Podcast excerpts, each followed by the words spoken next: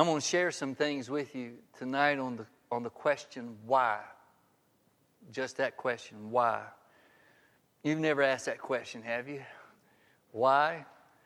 Um, but it's going to be in the framework of some things uh, in our culture and our world. Uh, some of you may know that a lone gunman today uh, uh, attacked a group of congressmen on a baseball field in Alexandria, Virginia this morning. They were Republican congressmen. Um, they were practicing for a charity that's scheduled tomorrow at the Nationals uh, Stadium there in Washington, D.C.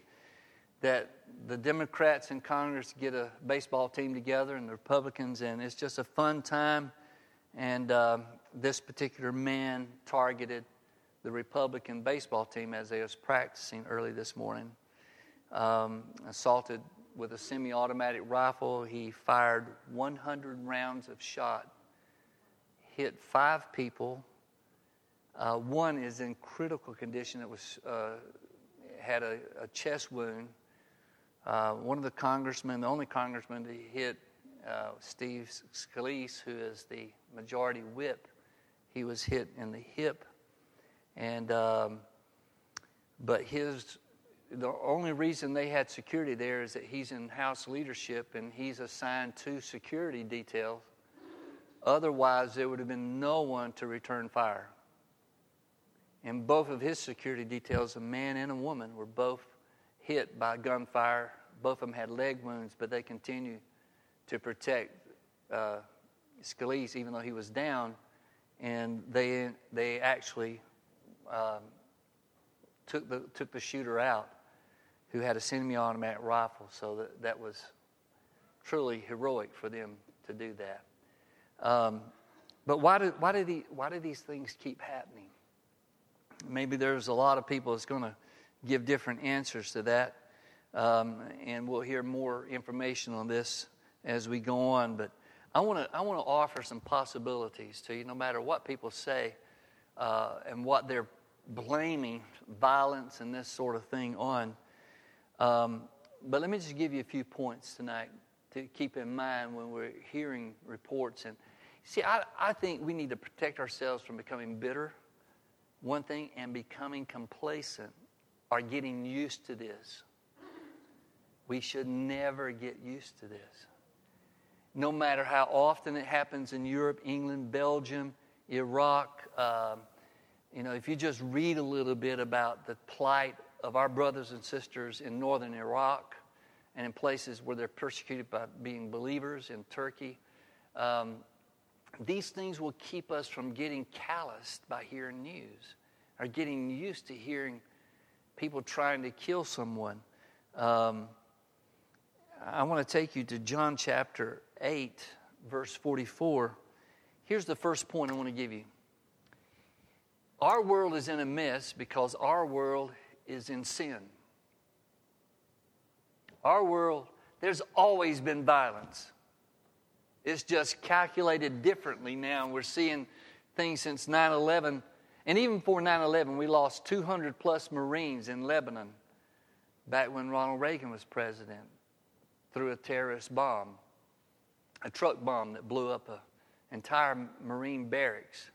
And they, we weren't even there under our flag, we were there under the United Nations peacekeeping flag. So, you know, we can, people can say, well, we're having this because of certain policies, but, uh, you know, one, one of the neat books that uh, I read was Jefferson and the, and the pirates that uh, were raiding our ships as Islamic terrorists back when Thomas Jefferson. So, th- this sort of thing just didn't pop up in the 20th century, it, it's, or the 21st century. It's been around for a while. But evil people will do sinful things. It's, it's a simplistic uh, point, but it, it's the point that is behind all of this. It takes an evil person to do what was done today. It takes, an, it, it takes evil and a, a darkened soul to take these kind of acts out on innocent people. Remember what Jesus said to those around him in John 8 44. I think we need to remember this. He said, You are of your father, the devil, This is John 8 44. That's kind of strong words, right? He probably hurt their feelings when he said this. You belong to your father, the devil, and you want to carry out your father's desires. Then what does he say is the basic desire of Satan? For he was a murderer from the very beginning. In other words, he had a disdain for life, human life, from the very start of human life. He was an adversary to Adam and Eve before Adam and Eve were ever introduced to him. He was their adversary and he was after their life. He is a murderer from the beginning, not holding to truth. Not holding to the truth, for there is no truth in him. And when he lies, he speaks his native tongue, for he is a liar and the father of lies. And if you think about the first murder and the description, the backdrop that God speaks to Cain about, these are the words found in, in Genesis 4 7. If you do what is right, talking to Cain, if you do what is right, will you not be accepted? But if you do not do what is right, in a vacuum of not doing what's right, he said, sin is crouching at your door. And its desire is to have you, but you must rule over it. You must resist that. So he's saying to Cain, in the absence of truth, in the absence of what's right, sin is lurking in your life. And it wasn't long after God told him that, he premeditated to take his brother out into the field away from everybody and, and proceeded to kill him and to bury him and hide the body. And God had to come to him and confront him he says, Your brother's blood is talking to me from the ground. So the first murder was really because of sin crouching at the door of Cain's heart when he refused to accept what was right and sin entered. You know, I, um, I don't know if you heard the report of a young lady who just graduated from Huffman High School in Birmingham, and they found her body, and the body of a young man in the car. Um, they, her mother did not even know that she'd had a relationship with this young man, but undoubtedly it went sour, and he decided that he would kill her, and then he killed himself. Now, to me, it's just hard to fathom someone that can be that full of hate. That if they're despondent and they're suicidal, you know, if, do you think how I think? Well, if you don't want to live, you know, why, why do you have to kill someone else if you don't want to live? Is, is that illogical or do you think that way? But someone who hates someone so much that they're willing to kill them as the last act before they kill themselves. And this is kind of like, has to be what suicide bombers, they, they can't be motivated by any other thing but, but hate hate for whoever they want to kill. The terrorists in 9 11 were hate filled men. When they climbed into those airliners and took their seat, they had a plan. They were going to kill stewardesses and they were going to kill the pilots and they were going to take over planes as bombs.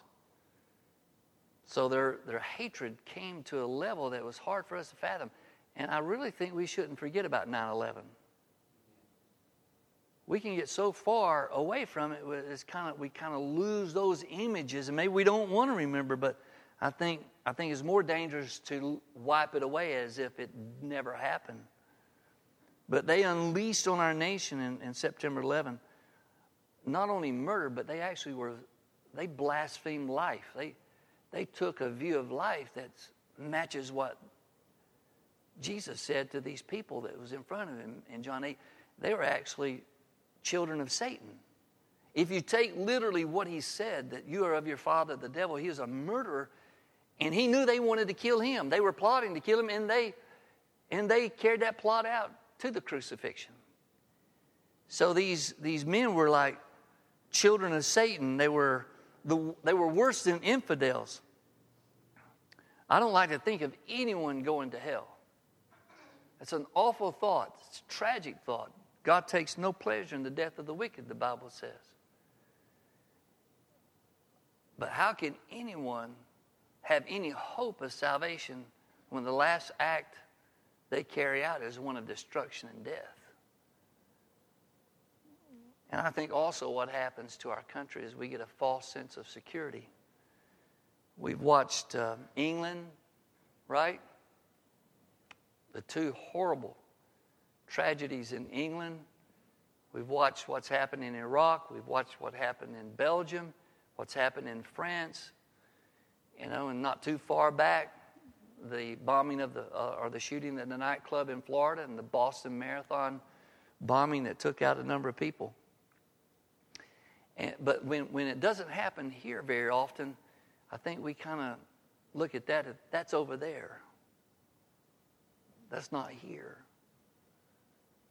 And does and when it happens here, it wakes us up, doesn't it? Well, we ought to stay awake anyway, shouldn't we? Those who study World War II know that Pearl Harbor could have had a different narrative. Easily could have been avoided. If not avoided, a different outcome. Because the United States intelligence had intercepted information about that operation. And that notice not just arrived too late, it was, not handled. It was not handled properly. It was not handled as though Japan could do something like that. And those little dots on the radar, when people are like that, the men watching the radar saw all of those dots on the radar and just determined it must have been our planes because in their minds, Japan wouldn't do anything like that. Can you fathom what would have been different if there had been vigilance at those radar settings and if someone took seriously the interception of those messages? Mighty America was humbled by the Pearl Harbor attack and it was humbled by the 9 11 attacks. But what other reasons can we find in the catastrophic things that's happened? Let me give you these points. And can I say that part of, part of what's going on in our world is, is relative to the church? Because we're the voice of light, we're the voice of hope. So just bear with me just for a moment. Number one is this as a nation and as many in church settings, we've really sometimes turned a deaf ear to the word of the Lord. What is God saying to us? Those three phrases kind of jumped out to me. And, and I guess part of my problem tonight, if, if I can classify it as a problem, is that I re listened and re watched Dick Brogden's message, I Surrender. And, you know, it just messes me up about how we look at ministry and what God's calling is upon us, and that we are, the, we are His voice. And the only thing that's going to change our world is the gospel of Jesus Christ. And, and how much do we proclaim that? And I saw those words Jesus, I'm desperate for you. And Jesus, I'm hungry for you. And Jesus, I'm longing for you. And, and I, I listened to what Brogden says about really longing for the Lord, longing for his return, longing for his return enough to ratchet up our participation in the proclamation of the gospel. Loving him enough to say, I want to be part of the last days of what you do redemptively in our world. I want to be more involved in preaching the gospel and sharing the gospel. In Jeremiah 37, um, Zedekiah, the last king of Judah, the third son of Josiah, was reigning, and he'd already locked up, um, you know, on one occasion, Jeremiah, because Jeremiah, they didn't like what he was preaching. But in verse 2, it says that Zedekiah and his leaders, neither he nor his attendants nor the people of the land paid any attention to the words of the Lord that the Lord had spoken through Jeremiah the prophet. They turned a deaf ear to the word of the Lord and what the word of the Lord was saying to them as a nation. People had their own take on what you know, Jeremiah, come on. You're, discouraging everybody. You come out here and preaching and saying, you know, it's, it's God's will for Nebuchadnezzar to take over the city. That's not positive. We're not feeling the positive vibe here. And yet Jeremiah was telling him, this is the word of the Lord. This is the result of the judgment of God upon us as a nation. And you must hear the word of the Lord. He even warned Zedekiah, you, you have to surrender or it's going to be catastrophic for you. And it was catastrophic for him because when he did try to escape from Jerusalem on horseback in the middle of the night, and they caught him with his sons, with his family. And Nebuchadnezzar had his sons killed in front of him and then ordered that Zedekiah's eyes were gouged out. And it'd probably been more merciful if, if he had killed Zedekiah, but he took him back as a blind man that the last images he saw. And, and I'm sure that somewhere in Zedekiah's mind, he could hear the words of Jeremiah Do not fight this battle. And that wasn't the only problem in Jeremiah 37. Instead of hearing the word of the Lord, they went to a political answer. They contacted the Pharaoh of Egypt and asked if he would bring his army to be their defense. Instead of trusting the Lord for their defense, they put their trust in a former slave owner of the people. And the word that, that Jeremiah says, that is not going to work. That army that's riding in on Egyptian horses, they're going to ride right back out. They're not going to keep you from being captured. You put your trust in the wrong thing. You've put your trust in something that's not trustworthy instead of putting your trust in the Lord. There's also just a lack of faith, real faith, in them not being able to say, God's word is what we need. You know, it's kind of like what, where's our faith in America? I love our military. I got to be on a guided missile cruiser out of Mayport on a VIP visit.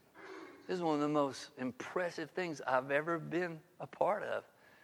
Through, through a few connections, I got to go out and see their operation, see how the war room worked, and I was like, boy, I'm sure glad that these guys are on our side. But we can, we can get so sophisticated in our weaponry. If we're not careful, we pray less and trust that more. We spend less time on our knees and more time reading about our intelligence gathering. And that's easy to do. It's really easy to start with the, the, the, substantive things that we can see and hear and listen to instead of just trusting in the God, though we can't see Him, we have to trust His Word. Our soul as a nation is revealed in the day and times we live in. Who would have thought, who would have thought in our lifetime that traditional marriage would be wrecked by a Supreme Court decision? And that the defense of the Marriage Act that was signed by Bill Clinton would be dismantled. And, and that people could lose their businesses because they would not did not want to participate in a same sex marriage. Who would have thought there's something wrong with the soul of America?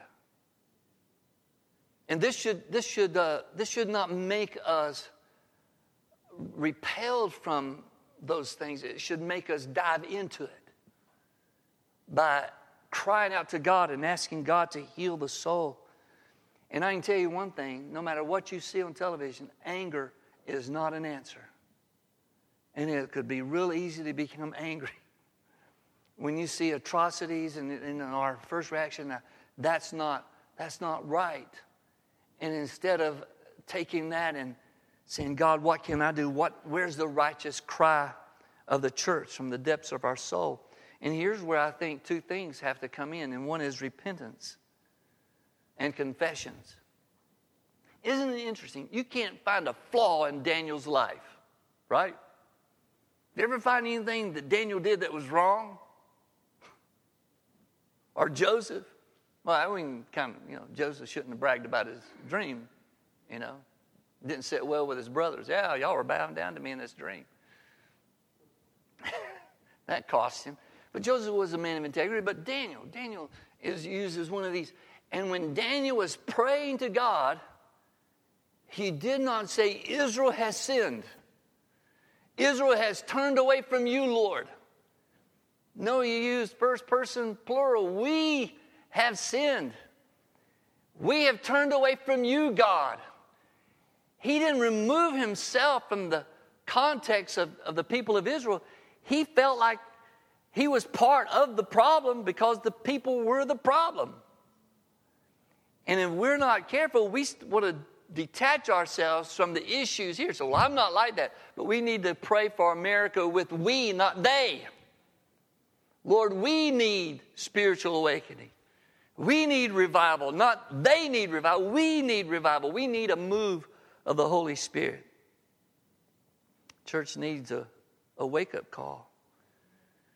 We've almost replaced the blood of Jesus with cute sayings and nice settings, the best of videography as a substitute for the presence of God.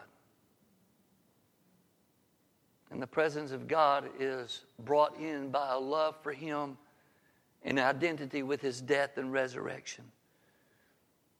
We were broken after 9 11. We were humbled, but for how long? We said, well, that was a wake up call. Why should God intercept our tribulations when we shun His call to holiness? we put ourselves as a nation in peril because we need to emphasize the centrality of Jesus Christ. Just this week, I don't know if you saw this, or in the last 10 days or so, a deputy budget director by the name of Russell Vought was in front of a Senate panel for confirmation hearing. And he was grilled because of his Christian faith. Because he confessed Jesus Christ, he was declared that he's unacceptable to have any office in government because he felt that his Christian faith was the right faith. So he's disqualified in one senator's mind of being involved in government leadership. Listen, religious liberty may be our legal structure but it's not our moral structure. And as Chuck Colson told a lady that challenged him one time in a meeting about his, um, you know, isolationist type view of Christianity that, that this is the right way, he says, ma'am, Islam and Christianity can both be wrong, but they both can't be right because they have different views of Jesus. So, do we worship the same God as Islam purports? No. As Mormons? No. Jehovah Witnesses? No. Because if you reject Jesus, he says you're rejecting the Father. And if you confess Jesus, you're confessing the Father. And if you don't confess him, he won't confess us before the Father. So Jesus is the centerpiece of our faith. We don't have the same spiritual structure as Hindus, Buddhists, Shintoists, Sikhism, Jainism. You know, you just have to take a course in comparative religions. They're out there. Zoroastrianism. You just go down the list. Christianity is all about the person of Jesus Christ, his death and resurrection. We don't pray, we don't pray to any other God but this God, the God and Father of our Lord Jesus Christ. That's the God we pray to. So we don't need to just say a collective God bless America and expect for God to bless America. We've got to be part of Him blessing America. Are you following me? Our voices and our activity we need more than a moment of silence in school functions. It's kind of interesting when Ronald Reagan said something about school prayer. Well, what was silent prayer? He said, We already have the right to remain silent. We don't need interfaith gatherings that just kind of dilute everybody's faith and make us all, you know, like we ought to coexist. You remember those little bumper stickers? It's hard to coexist when people are trying to kill you. here's the, here's the bottom line we just need Jesus. Andraé Crouch was right. Jesus is the answer for all the world today. I didn't tell you at the start of this, but through, through some activity this week, I found the notes from my message on the first Sunday after 9 11 that I was in the pulpit here. September the 23rd, 2001, our first Sunday back from Ecuador. And I wrote some notes down, and some of those notes was part of what I shared with you. 16 years, and some things haven't changed. 16 years, we're still facing the challenges as a church of the seriousness of the time we live in. We're 16 years closer to the return of Jesus. I love the way John Piper writes about fasting. And the scripture you use, I think his book is A Hunger for God. And he said when Jesus talked about his disciples not fasting while he's with them, but they would fast when he's not with them, that Piper says that's part of them longing to see him again. That fasting would be part of a longing for the Lord. And we look at fasting as a spiritual, some type of spiritual purification thing or, you know, power thing. Somebody tells you, they fasted 21 days and they got this word from the Lord. But somebody comes up and says they fasted 40 days and they got uh, this word from the Lord. You know, the 40 day fast trumps the 21 day fast. And the three day fast, they're just, you know, they don't even listen to them. You know, they can't, they can't get a word from God after only three days of fasting. You got to go 21 days and do the Daniel thing, or 40 days and do the Moses thing. You see how you see how we look at something as this gives us spiritual credentials? And the whole point of us having a longing for the Lord is a longing enough to do without something in order to get closer to Him.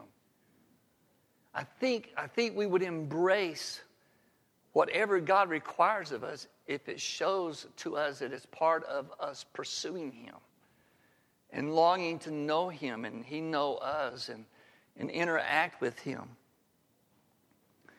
You know, I remember, and this was in my notes 16 years ago, almost 16 years ago, that we were in Ecuador when in, in uh, Joe Castleberry's house, missionary that was our contact in Quito. And our team was there sitting in his living room with his family watching the, the, the things that were going on. And there was a service at the National Cathedral. And Billy Graham was there, and President Bush was there, and three former presidents were there. And Billy Graham at 82. Billy Graham will turn 99 this November. He was born in the same year my dad was born in 1918. And 16 years ago, he was there, and this is what he said. He said, America needs a spiritual renewal. Well, I think he hit the nail on the head. But are his words relevant today? America needs a spiritual renewal. And how, why do we know America needs a spiritual renewal? Anybody want to take a stab at the answer? We need a spiritual renewal. We need, we need uh, a powerful encounter with God that captures our soul. And, and, and i tell you, I think one of the things that hurts us in witnessing is that we're just a little intimidated by it. If, if we're honest, we, we're uncomfortable talking to someone about the Lord and, and weary of, leery of maybe their reaction. And what is the source of that? It's, it's, it's our flesh appearing weak to us or that we're not comfortable doing that. So the spiritual renewal we need is to dispel that out of our souls and for God to give us confidence to talk to people. I still can't believe that I can talk to people. But it, I, I know it's just the Holy Spirit that's taken this tongue tied kid that didn't want to say any, anything in front of anybody.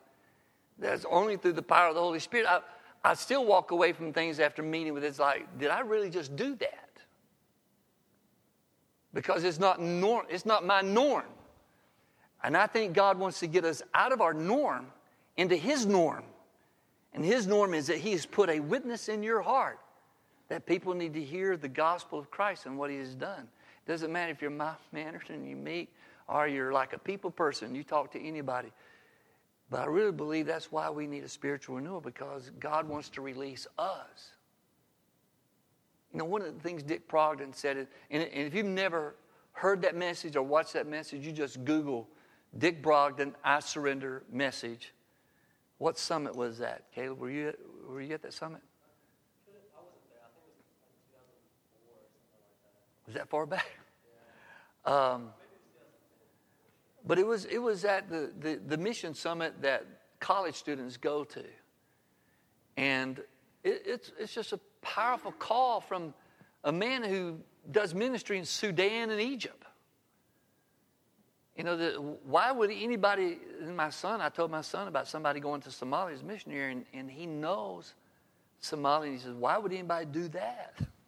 It's because God calls them. He said, that's, that's a suicide. I says, no, it isn't. When God calls, we have to trust Him for protection. But if you want to watch that, but I want us, um, uh, Brandon, if you can come back, and I want us to sing the, the second song we did, especially I tell you how I sing songs. I sing songs different than the words up there. I have my own studio right here that I record songs differently. But I'm saying, Lord, I'm desperate for you. Not just we, I'm, I'm desperate for you. I'm, I'm hungry for you. I want the substance of who you are. And I'm longing for you. I want to see the Lord come back. And I believe whenever that is, it's going to be partly due to the world here in the gospel. And that's where we come in. Either doing it ourselves or, or helping others to do it. Lord, I thank you tonight that we have an open heart to you and that we can express to you our love and our devotion to you and tell you, Lord, we love you enough because we want to be your instruments. What you did on the cross was for us, it was for our broken world. And so many don't know that. They've never heard that. That their brokenness was taken care of on the cross. Whether it's a the Chi Alpha team halfway around the world from us, or if it's our neighbor right next to us, or the person that's across the office area from our workplace. Lord, we are called by you to go to our world and share who you are so that you can come back for your church. Those who are meant to be in have come in and then it's finished. Help us to be part of that last harvest of souls, Lord. Would you stand with me and just sing this as a personal consecration to the Lord?